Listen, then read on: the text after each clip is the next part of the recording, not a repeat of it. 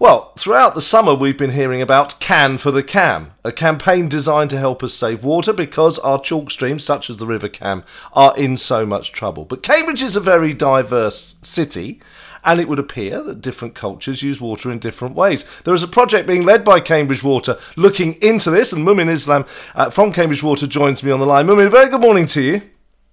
Good morning, Neil. Thank you for having me. Yeah, thanks for joining us. This sounds really fascinating. Tell us about the project. Tell us about what it's aiming to do. Yes, absolutely. So, this is a project that Cambridge Water are leading with a number of organisations. It's entitled Water Efficiency in Faith and Diverse Communities. It's a, our, our new water saving innovation project, which focuses on diversity and inclusivity. So, it's the, for the first time we're properly working with a number of partners to look at how water is used and valued in relation to faith and culture. And then in turn, we can put in place appropriate measures in place to support those communities. Okay, so talk me through some of the differences that you encounter then. So that's a great question. So when we look at some of the water saving measures water companies provide at the moment, you've got your typical um, devices like shower heads, things like leaky loos, tap inserts. But what we don't recognize or fully realize is how water is used, say, for culturally purposes or, or faith purposes. So, for example, when we um, there are some communities when they cook, they might use water for um, a number of reasons, like washing rice or fish, and that could be quite quite excessive in terms of water use, and that could be a cultural practice. Also, in terms of faith, there could be water used in relation to um, prayers or, or worship, etc. And and the good thing about this project is many of those faiths, if not all faiths, have a very important common value, and that's around preservation and looking after our environment and water. So there's a common theme around how we can do more to look after the water and our environment. So there's clearly some good links and, and hooks, should I say, in terms of supporting those communities. But that's a couple of examples. So one is around cooking, and one is around um, sort of before worship using water. Now, you, you said there as well, you know, that this is this is often buried deep into the culture. So, in some cases, I guess you're going to want to try and change that culture a little bit from what you've been saying, and in others, you want to take exactly what they've been up to and and and, and enhance that and get more people doing that. Have I kind of judged it right? You're picking the good points and the bad.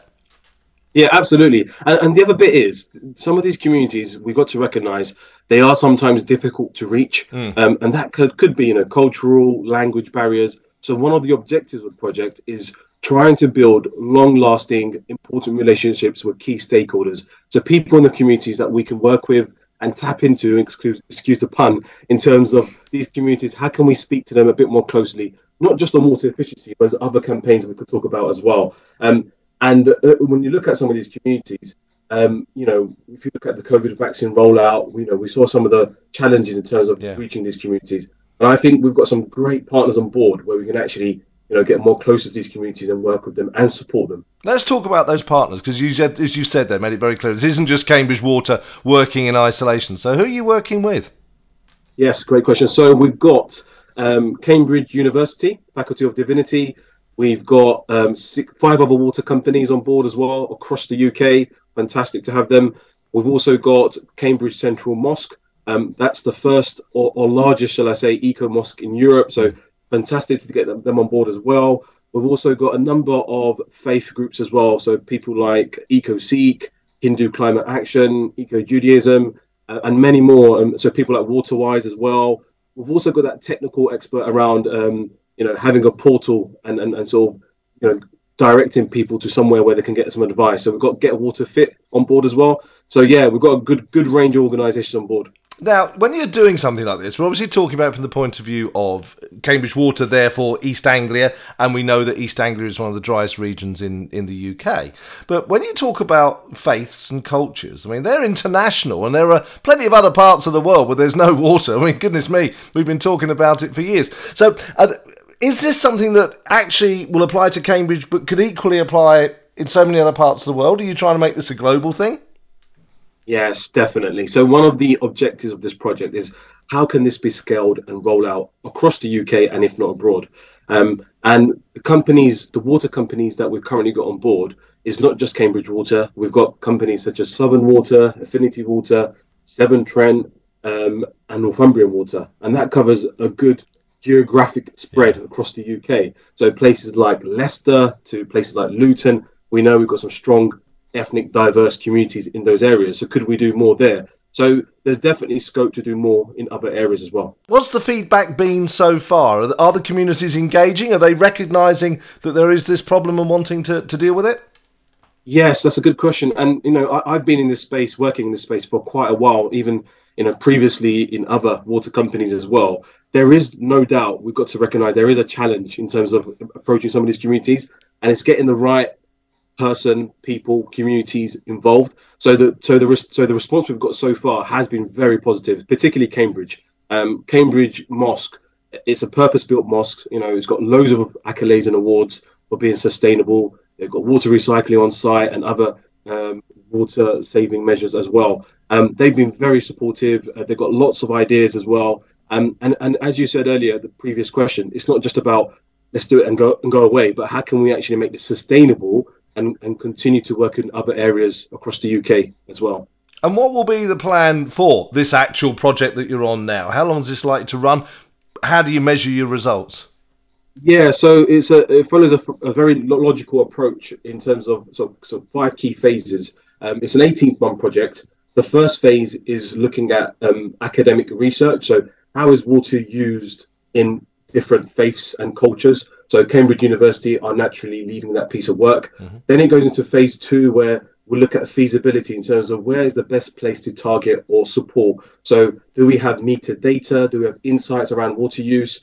Um, naturally, we go into phase three where we identify opportunities, but start building campaigns and interventions that are related to faith and culture. Um, and that's going to be the really exciting part where we test different campaigns, maybe adverts, maybe going to going to workshops or communities and, trial stuff, and we'll monitor and measure some of those interventions.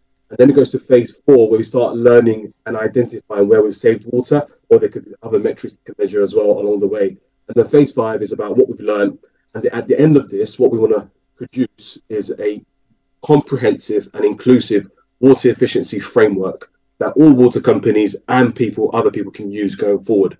Um, and then we'll disseminate that across the industry to how we can replicate that into other areas and scale up. So that that's sort of in a nutshell the project. I can imagine that is going to be hugely popular around here because all we've been talking about all summer is this plan of making, you know, Cambridge the Silicon Valley of the of Europe in 2024. All these new houses, and the big point being made is you can't do that. We haven't got enough water. But what about other parts of the country which are okay? You mentioned Northumberland there. I mean, we, we, we talk about the Lake District, we talk about all the floods there. Very difficult, I would guess, or more difficult to persuade people to save water, to manage water efficiency when they're surrounded by it and going, well, we don't have a problem. Yeah, that's a great question, and and sometimes our, our approach could be around you know water scarcity. We've got an issue in terms of enough water, but the the the unique bit about this project is along with that, we're talking about how as a faith or a culture, it's a a, a really important value in terms of saving water. So you try to link in, in link in the faith aspect in terms of motivating and engaging with those communities. Um, and just to give another example, um, there's quite a few examples I could give, but one example just relating to Cam for the Cam. In a number of, so I come from sort of South Asian community, um, so gardening, growing vegetables, it's a massive trend. Um, so there's a, there's, a, there's a particular vegetable known as marrow squash or in Bengali it's called kodu, right. and you, you'll see it across Cambridge and other areas across the country where it's quite common. People like to grow this across the summer, and that uses a lot of water. You've got to water that every single day. So do these communities know, you know, about the camp, camp, camp for the can campaign, you know, and also do they know about that you can use different techniques to water your plants, like swell gels, etc. So it's about engaging those communities and helping them, you know, whilst they know, doing what they need to do in terms of their gardening. Indeed, indeed. And for people listening who, who are thinking this is fascinating stuff, and it is fascinating stuff, uh, is this stuff going to be published? Is there are there websites they can go and look at, or have we got to sit and wait until uh, the project is complete? So there, there is a link um, to Cambridge Water's website where we talk about this project and what it tries to achieve in terms of key objectives. But there will be quarterly updates. So our next update will be in October, where we share sort of early findings from our academic research, and then following that, there'll be another update. So come January time. Um, and at the end of the project, we will produce a report Um, and as I said earlier, we'll produce a framework in terms of how water um, can be sort of appreciated, valued, but also how can you help those those communities as well and support those communities. So a bit more tailored interventions going forward. So yeah, absolutely. At the end of this project, there will be a published report. Fantastic. Well, we'll keep a close eye on it here on Cambridge 105 Radio as well because we've we've been really fascinated by the campaign. It's it's so front and centre at the moment with everything that's going on in Cambridge. Uh, so, with your permission, we'll, we'll get you back on at a re- regularly here to uh, to keep us updated. But for now, Mumin Islam from Cambridge Water, thank you so much for joining me today. Thank you so much. Pleasure to be here.